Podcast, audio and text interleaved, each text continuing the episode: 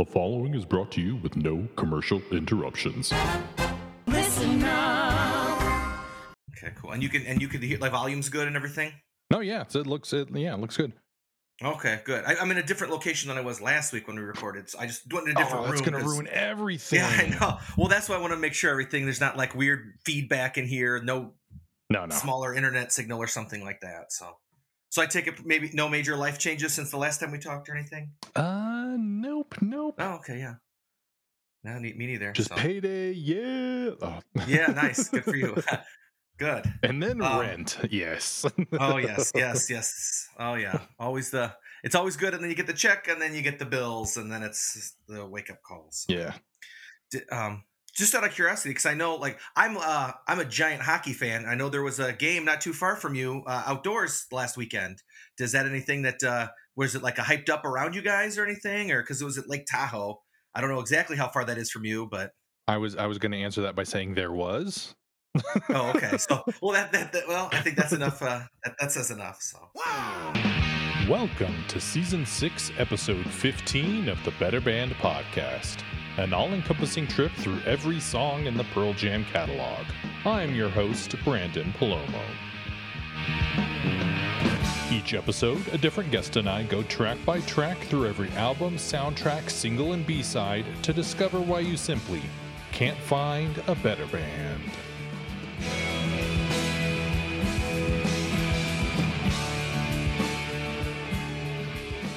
Welcome back to the Better Band Podcast. This is Branden here with returning guest Bradley Paisecki, and we are talking about the closing track on Binaural, sort of, if you don't count the hidden track, Parting Ways. Hello, Bradley. hi. Thanks for having me. Oh, no problem. Yeah, always happy to be back. Yep, we got you back to talk about this Ed written track. Um, it looks like they first played it. Ed played it first before uh in a preset on June 28th of 2000. Then a couple months later, actually the whole band played it on October 7th. So that's what uh, the Pearl Jam website is going to tell you is that October 7th show.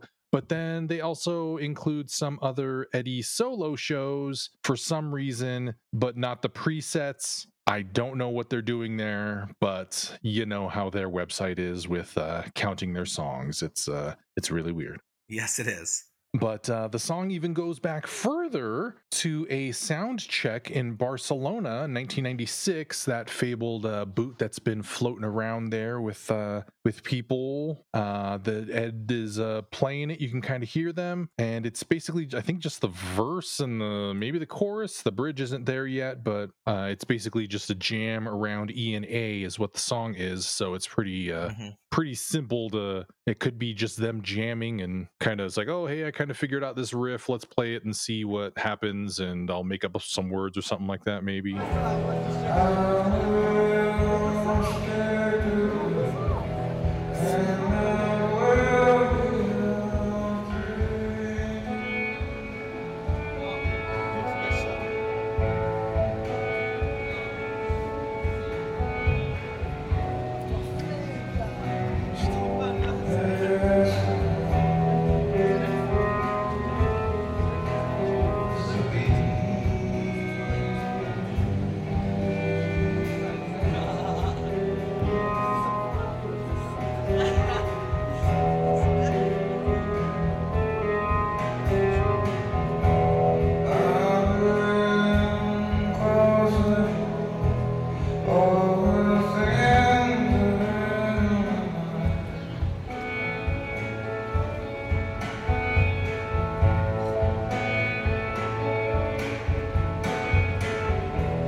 Yeah, that's kind of what it, that's what it sounded like to me too. It's uh, yeah, like almost like a improv kind of uh, like during the sound check, like you said, they're just kind of playing around with it. And it seems like it was definitely the um, the starting point for the song. Um, like I said, when you hear the like the guitar, you could tell it's like that was almost completely hashed out, or I guess you, you could say they he saved that much or had it refined enough for him to to save it for later. Could kind of tell on the sound check part, he's just kind of like it almost sounds like he's mumbling a little, like maybe he doesn't have the lyrics yet. He's just kind of figuring it out, and you know, kind of like like we like you said, it's just they're jamming a little bit. So probably didn't have any, didn't come to the stage with anything, you know, written, prepared, uh, lyric wise. So, but it's still very cool. Yeah, it's also not the best recording too, so Yeah, right. maybe he Right. was saying real words, but he just can't Yeah. really make it out. Well, in Eddie's classic uh, singing, it's sometimes it's hard to make out words even when he knows what he's saying. So, Yeah, yeah. um, on the album, uh, this has uh, strings by April Cameron and Yes. Justine Foy. Uh, I believe April Cameron has also come out with them and played some strings a couple of times when they played this live as well. I don't have specific dates for that though. yeah, I think I saw that too.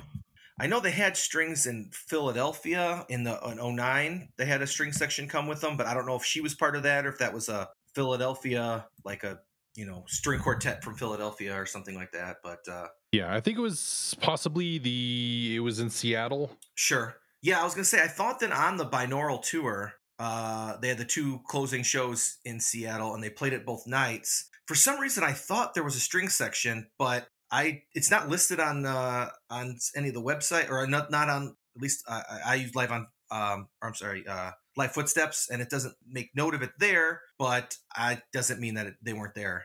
And it would make sense in Seattle. I mean, I'm sure. I mean, I that is Matt Cameron's wife, is that if I'm not Yes. mistaken, and they probably live in Seattle. So I would think that you know it was easy for her to you know get there. But Um, and I believe on the album as well, Eddie's playing a sitar on it. oh, very cool. Yeah, I mean, uh probably. Uh, I I don't know that it's him for sure playing, but I I didn't see it credited to anybody else, so that makes sense. Yeah, it's the it's the main riff, so I think he's playing, you know, the Mhm. main riff since he wrote the song. Yeah. He plays Right. the main riff or whatever. Yes. Yeah. I would think so. Makes the most sense. So yeah, this song closes out the album. I know that I've said in other episodes and also in the beginning of the season when I talked to Randy uh, and Breaker Fall that uh, this album kind of feels like it has doubles, like it has sort of pairs. Right. I remember you saying that on um, a couple of, of episodes actually. So Yeah, and, and that might have to do with like possibly the reason that they chose the Hourglass Nebula for the cover yes. because it kind of is like a pair and it's you know, Venn diagram ish or Right, something yeah, the way it looks like it and kind of just like yeah, it looks really neat. I think it's yeah mirror mirror images um and trying to come up with uh with pairs of songs like this could be paired up possibly with breaker fall because breaker fall could be the beginning of a relationship and then this one is obviously the ending of a relationship nothing as it seems and sleight of hand kind of go together Yeah. for me because it's Yes, kind of much so. guitar noodly and also sort of uh looking at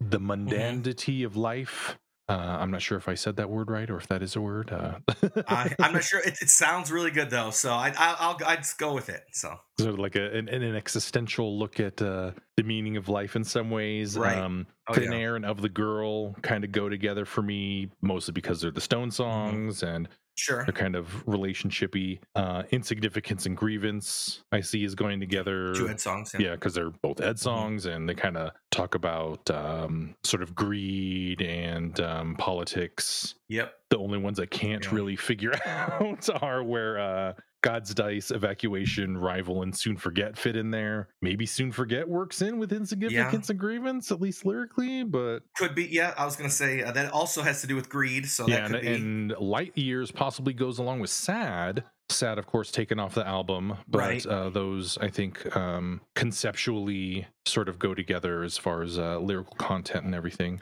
yeah, that makes sense. but uh, that's that's kind of what I had for uh, for the for the big concept Oh, okay. uh, uh, for this song. yeah.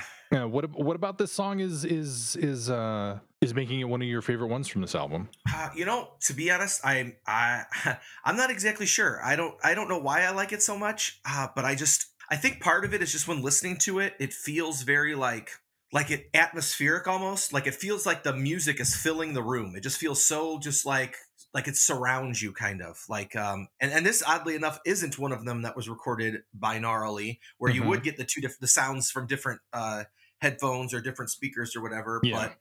but um even though it's not one of them it's still like i said it has that feel to it and i just like it just has a mood i guess you could say and it's and um and even though i'm not like in a bad relationship or anything like that like lyrically wise it's just it's it's very straightforward lyrics easy to uh to understand you know what's going on. And like i said i think the music more than anything just kind of like like moves me so to speak. And um and like I've, I've said to you know some people before um when when I, when I start listening to an album for the first time more more than often than not like one of the first couple tracks in the album is, ends up being my favorite. It's like oh it's you know just you know i don't know a lot of times it's an album opener or maybe the second song i really like it. And then the more and more i listen to the album then maybe i start you know um like in like a you know maybe like tracks four or five. And then basically i feel like by the time the last song or one of the last songs has become my favorite then i know i've really got the album. And uh and this is no different actually. Like when this album first came out this was the first album that came out after i had a driver's license. So not surprisingly i would listen to this while driving to school and driving to work and you know all that stuff as a teenager. And um uh, and it still is one of my favorite albums. Uh you know i always say yield's my favorite and it still is Mhm. you know and i know the most a lot of the pearl jam community would say uh you know no code. No code's probably no code and binaural might be tied for number two for me. It could be on any on any a given given day they could flip flop spots and depending on what i'm feeling. So i i have a good just a lot of very good memories with the album and uh it just it means a lot because like i said i was at that age i was i guess i was still 16 when the album came out i was 17 but you know later that year and like i said so it was one of the first albums i got like the day it was the first pearl jam album i got the day it came out and you know listened the heck out of it as you know as much as i could and um and I was gonna say, like my the first couple listens, you know, I you know I loved Breaker Fall and Light Years, and then as, as you know more and more listens, it turned into Grievance and Insignificance, and then you know over time, now my two favorite songs on the album are probably Sleight of Hand and Parting Ways, and um, so like I said, so it feels like I've gone through the whole album and loved each one for different reasons in different ways, and and this but this one's just stuck with me. I'm not, you know, like I said, I don't know what else other than just it just has such a feel to it, like such a, a mood and a you know, like I mentioned before, like it just fe- fills the room. It's just like all all around you when you listen to it, or at least in my mind. I don't, can't say that everybody feels the same way, but Yeah, it does. Especially, I think the end, the drifting away part, Mm-hmm. and then you know also just like ringing out the final note. Um, it, it feels very Yeah. sort of cathartic and emotional. I think. Uh, um,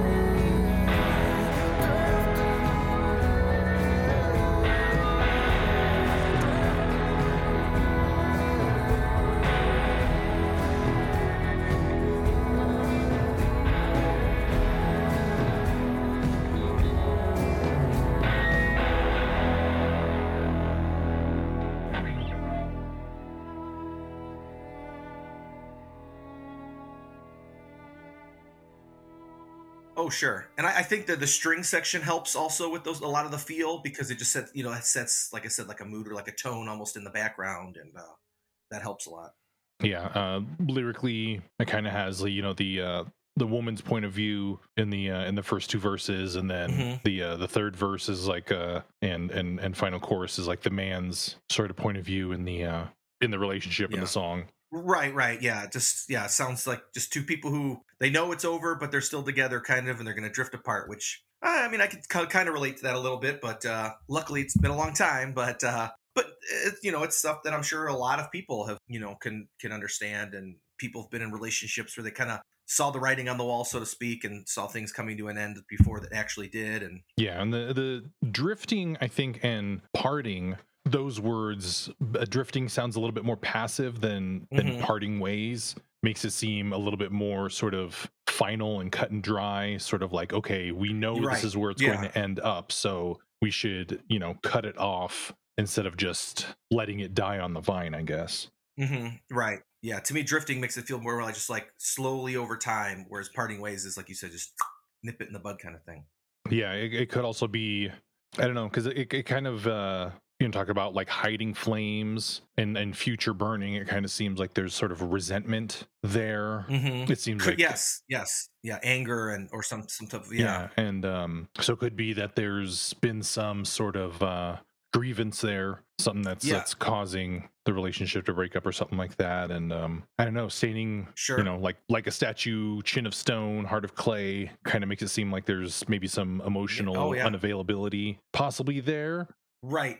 Yeah. I was gonna say something. Yes. Very similar. Just that. Yeah. It feels like yeah. He's just kind of like just just there, kind of. Mm. Yeah. Like like exactly like you said, like kind of unavailability where it seems like from her perspective, yeah, there's something like you know anger, resentment, something. But she you know she could smile just the same. Like she puts on a good front just to like yeah well you know we're we're still here we're still doing stuff even though deep down like behind her eyes there's um you know there's some anger or some frustration or something and then um and then like on his part like you said he's just uh kind of unavailable or just like a statue like you know nothing no emotion no uh you know maybe no no reciprocating of uh maybe of the love or something like that or whatever. Yeah and being you know too big of a man to say sort of stoic and you know typical man not showing emotion or something like that Right. being emotionally unavailable i think uh, as well as that and also possibly uh, uh yeah. not stereotypical that's not the word i'm looking for but maybe um just uh typical gender role the sort of yeah like the gen- gender norms or whatever you want to yeah say just sort of like or what's what's where, where we're led to believe so to speak. Yeah and and you don't want to admit mistake or admit not fault. necessarily i think they're right right either, but um possibly could also be maybe statue, stone, clay. It could also be possibly uh sickness, maybe like somebody is possibly like in a coma or something like that and drifting Could away be. possibly is is uh is a reference to that sort of just going Yeah. off into you know into the ether Yeah, I you know never thought of that, but that's uh that's a, another good way to look at it too. Like like we've said before on some of these episodes, it's like I said, I, the one thing I like about Eddie's lyrics is that everybody can interpret them different. I know he uh, he's even said things like that as he doesn't like to say what they're about. He lets the the fan kind of decide what they're about, and I like that there's you know multiple viewpoints for for a lot of these songs, including this one. so this is pretty much the only way that you could end this album right i mean i think i, I- think I especially with the so too. strings Yes, absolutely. really I know a it, it makes it just feel sort of like epic It- and It does. It really Yeah. does. And like I was gonna say, because I know that like in other some of the other episodes, uh, you guys have talked about uh, you know the alternate track listing and how education was supposed to end it, and I feel like Yeah, that yeah. would be a not good way to end it.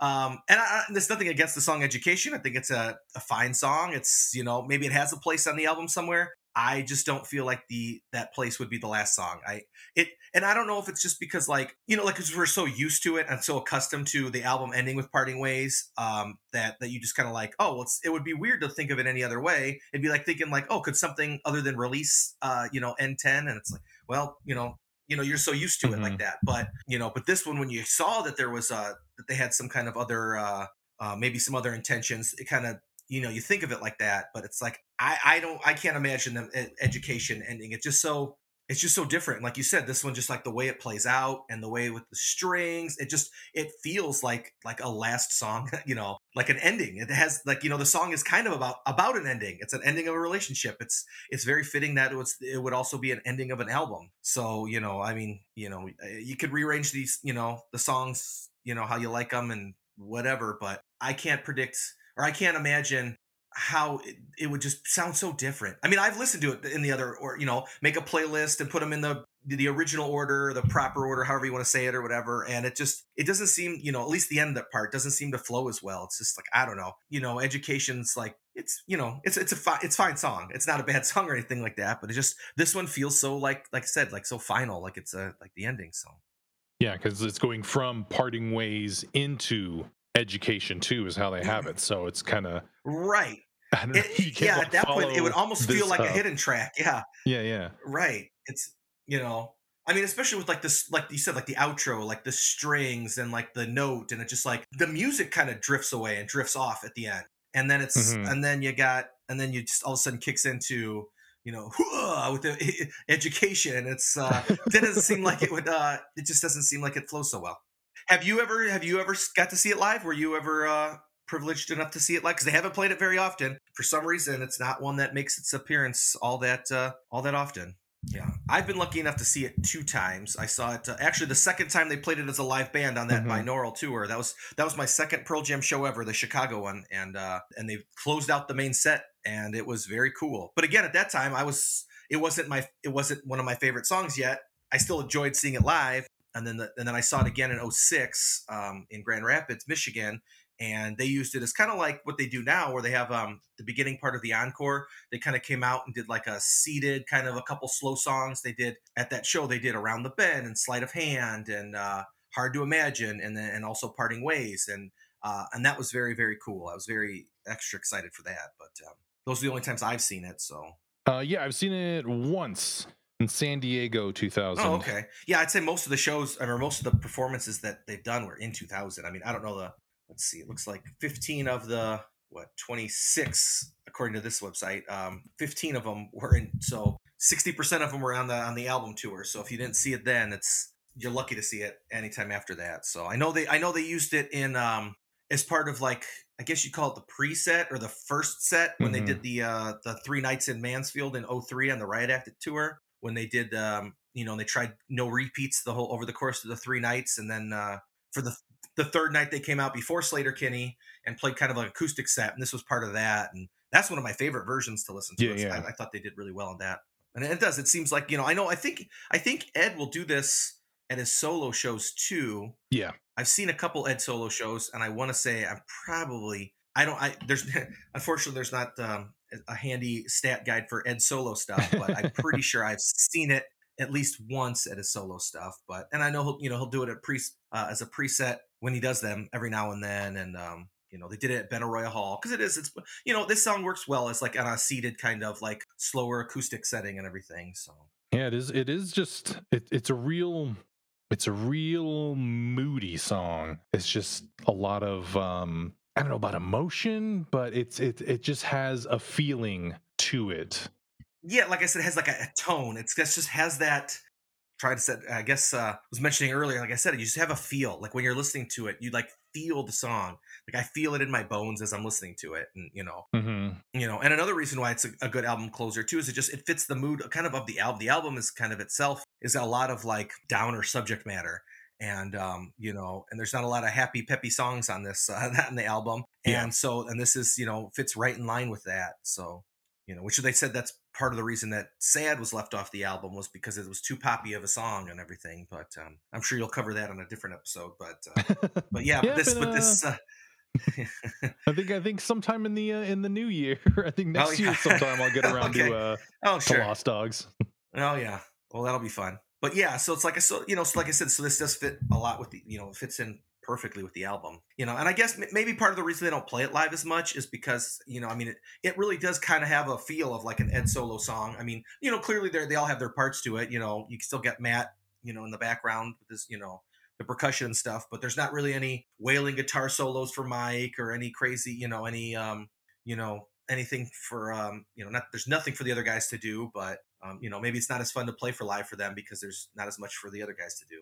Yeah, I, I like hearing the whole band play on it though, because I think just like especially the end with like everything sort of crashing, Yeah. and sometimes Matt will like Mhm. start just like drumming, like it'll be like kind of build up, Mhm. it'll be faster and faster and faster, and it kind of feels like a relationship possibly crashing and burning and everything like Oh, sure. that. But I, it definitely it definitely has a different uh, uh, hit to it. I think when when everybody when everybody plays.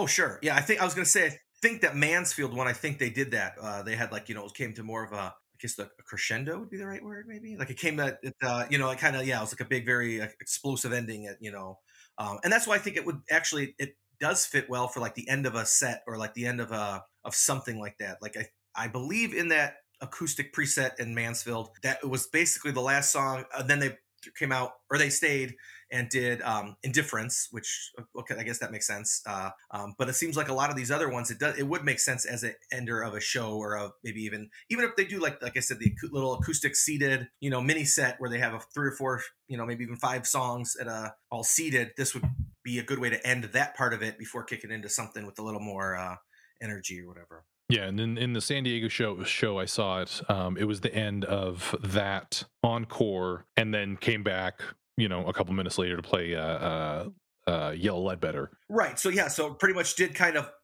uh, for all intents and purposes, it pretty much did kind of somewhat end the show without, you know, just they came back for one more. So. Yeah, yeah. They they they do have, I think, a problem with certain songs being like, okay, this is like an opener song and it doesn't feel quite right Mhm. if you stick it in the middle of a set or something. And the same with like closing songs, Right, like, oh, right, this is something yeah. real epic and everything like that, that would like close out closes out a set or closes out a show that it doesn't feel quite right. And then, you know, you look at all the shows, it's kind of like, okay, well, you have this handful of songs that will only fit at the beginning or the end. And then you have all your other songs, which you can plug in anywhere. It's kind of like, okay, well, we're running out of times where we have to plug in, you know, these five songs that'll only fit in this spot and these 10 songs that only fit in this spot. Yeah, no, I agree with that because, like I was gonna say, it's, it's it is odd when you hear, especially like older bootlegs and stuff. When you hear something like "Rear View Mirror," at, you know, at the beginning of a show or something like that, or even in the first chunk of songs or something like that, or, Mhm. or you know, and and so same thing with like you know, if you were to you know hear "Wash" at the at the in the middle or the end of a set, it seems it would it's just doesn't feel right.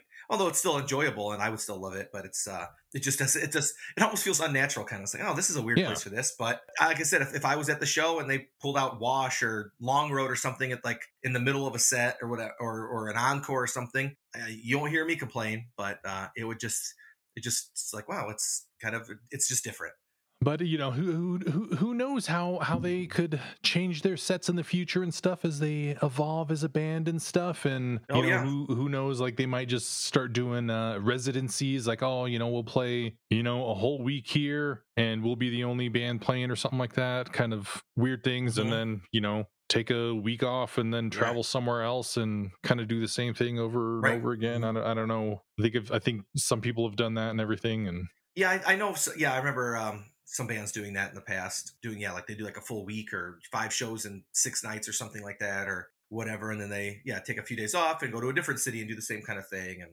yeah you never know. That's that's one one of the other cool things about you know about them is that they you know you never you never know what's going to happen at- at the shows because they seems like every tour they kind of structure the the set list format a little you know a little bit you know they'll you know uh they may you know one whole tour they may open with the s- typical quote typical openers of oceans and release and long road sometimes things like that. And then another tour they may open with just fast songs. You get corduroy or go or something like that to open the shows. And then then you get some some tours where they have the like i said the seated part of the encore where they do some slow songs. And then you know um so that's that's cool so it's nice that they kind of evolve how they're how the the, the, the um format i should say or i, I said it before um of, of the set list construction works it's just it's nice that they still play around with it and they you know keep people guessing and they uh and it's you know it, it's that's I don't know. To me, that's one of the most fun parts about going to a show is you never know what you know. You might get all hits, you might get a bunch of rare stuff, you might get a good combination, you might get a lot of covers, you might get no covers. It's it's it's different every time, and it's always fun. And and I always welcome the the, the deep stuff like like parting ways and uh, and even education. So, yeah, I think it's a good place to to wrap it up then. And so we'll we'll ask you, like I've been asking everybody else here, since this is Pearl Jam 30 year, and Ed was asked at the end single video theory. Uh, I'll I'll ask you now, uh, Bradley, what does Pearl Jam mean to you? That is a very good question. Even though I've had time to prepare about this because I've heard some of these other episodes, I still kind of, uh, I still kind of caught caught off guard a little, just because I'm not exactly sure how uh, what it is that they do mean to me. Um, I, you know, as cheesy as it sounds, is they've been a big part of my life for so many things, so many major things um, you know vacations and you know I've, I've based so many of my things so many things around either their shows or around their music. It's you know it's almost part of my identity in a way you know uh, i was recently I, I, got married last year and um, i walked down the aisle to Given to Fly. So you know it, I, it's one of those where like you know the average person just like some normal person like like like i'm acquaintances with i guess you'd say not like super close friends of but but you know even just you know coworkers and people like that you know if they were to hear pearl jam on the radio they immediately think of me because they know how much it means to me and how much they are you know so like i said so it's almost like it's part of my identity but um you know they've they, you know the, the music has gotten me through you know rough times. They're all they're there when i'm in good moods bad moods you know like i said life changing experiences and you know even just boring you know, on my way to the to the get a haircut or something like that, I'll you know you know maybe listen to them or something like that. So they're just they're just always around. They're always a part of my life, and um, you know, and I, they're, sometimes I go you know weeks or something without throwing them on or catching them on the radio or whatever and then and there might be another time where that's all i'm listening to for a week or something especially when new stuff comes out like gigaton and stuff like that then i'm listening you know even more than usual but um and I would say, like, you know, nowadays I listen to more uh, Pearl Jam podcasts, you know, including this one on a, a, regular basis. Thanks for the plug. I probably listen to more podcasts. yeah, I probably listen to more podcasts than I uh, of theirs than I do listen to uh, just like an album or uh, or a complete show or something. But you know, every now and then you get, you know, you something triggers uh, a line in your head and like, oh man, that's a great line. Uh, I'll go find a a version of it or throw it on or something like that. But um, but yeah, that's it's just they're they've been such a big part of my life since you know since I became a fan as like a you know an early teenager, and it's they've you know I feel like I've grown with the band. The band's you know gone through different stages, and you know I've I've enjoyed all the changes and all the all the stuff they've done, and you know when they have new stuff comes out i'm excited for it even if it's not my favorite or it's not as you know like oh well the older stuff was better you know hear a lot of people saying stuff like that but i still i find you know i find ways to you know love the new stuff too and you know and i you know and it's it's always new and new and exciting and um and i i I, you know, I hope that doesn't change. I hope I never become jaded or bored with it. But, um, you know, whenever, you know, we get some sense of normalcy back and they start doing some more live shows again, I think that's, you know, live shows are always a good way to um, kind of jumpstart the fandom again. You know, mm-hmm. I've known people who like, oh, I'm kind of a fan, you know, and they go to a show and then they're just like, yeah, man, I, you know, what have I been missing all this time, kind of stuff. And I, am I'm happy to say that uh, that I've I've never really needed to be jump started, but it always is exciting. So I don't know. That, did that answer the question enough? Or you don't need to. You don't need to have like a final yeah, like sort a prepared speech. ending. It's like, and so yeah, in summation, right, right, uh, Your Honor, I would like to say.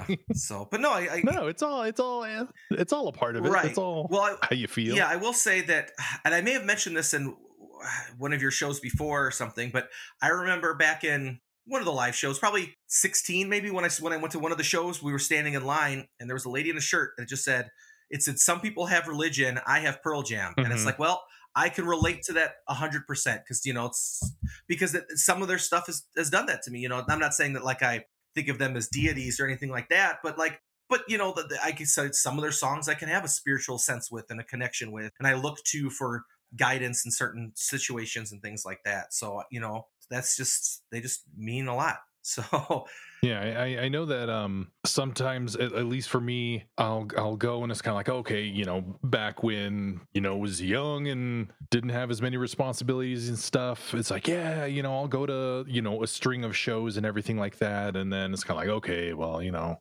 job, married, kids, mm-hmm. kind of like oh, okay, I'll I'll I'll go to one show or something and it's kind of like, yeah, I haven't seen him right, in a while, yeah, exactly, so I'll go to one show and it'll be okay. And kind of go, it's like, oh, I got the itch though. Yeah, exactly. Maybe want to keep going and see some more. Yeah, no matter how many shows you see, you always want at least one more. Ah, oh, I could should have just done one more. I, wish I could have gone to one more, just because it's again, like yeah. you said, you get that itch and yeah, because like, ah, they, they might play, you know, they might play still even flow in that song and Yellow Ledbetter or whatever, but mm, there's right. gonna be some other stuff. It's gonna be just a little different. Right, exactly. Right, right. You never know. Yeah, you never. Oh, maybe they'll pull out a parting ways or uh, they'll play a song I haven't ever seen before, and it's gonna be awesome. What am I gonna miss? Yeah, oh, yeah. FOMO.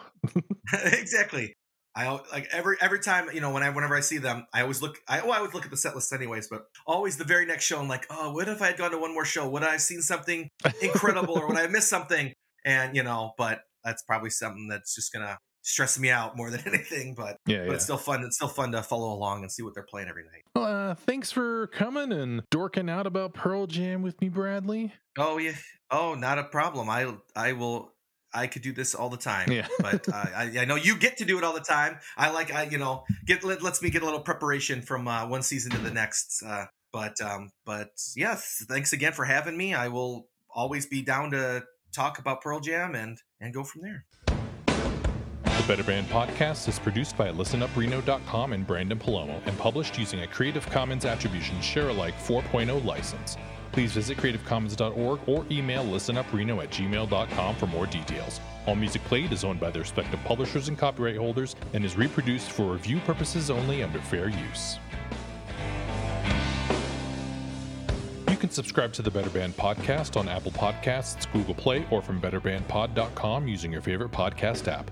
You can find us on Facebook, Twitter, and Instagram at BetterBandPod. I am on Twitter at Branden P. B R A N D E N P. If you'd like the job I'm doing here, you can go to ko-fi.com slash Branden P and leave me a $3 tip. Or give me a five-star review on Apple Podcasts and don't forget to tell your friends. If you would like to be a guest on a future episode, send an email to betterbandpod at gmail.com or send any insights and stories you'd like to share, and I'll read them on the upcoming season finale episode. Again, I'd like to thank my guest Bradley, and as always, this is Branden saying.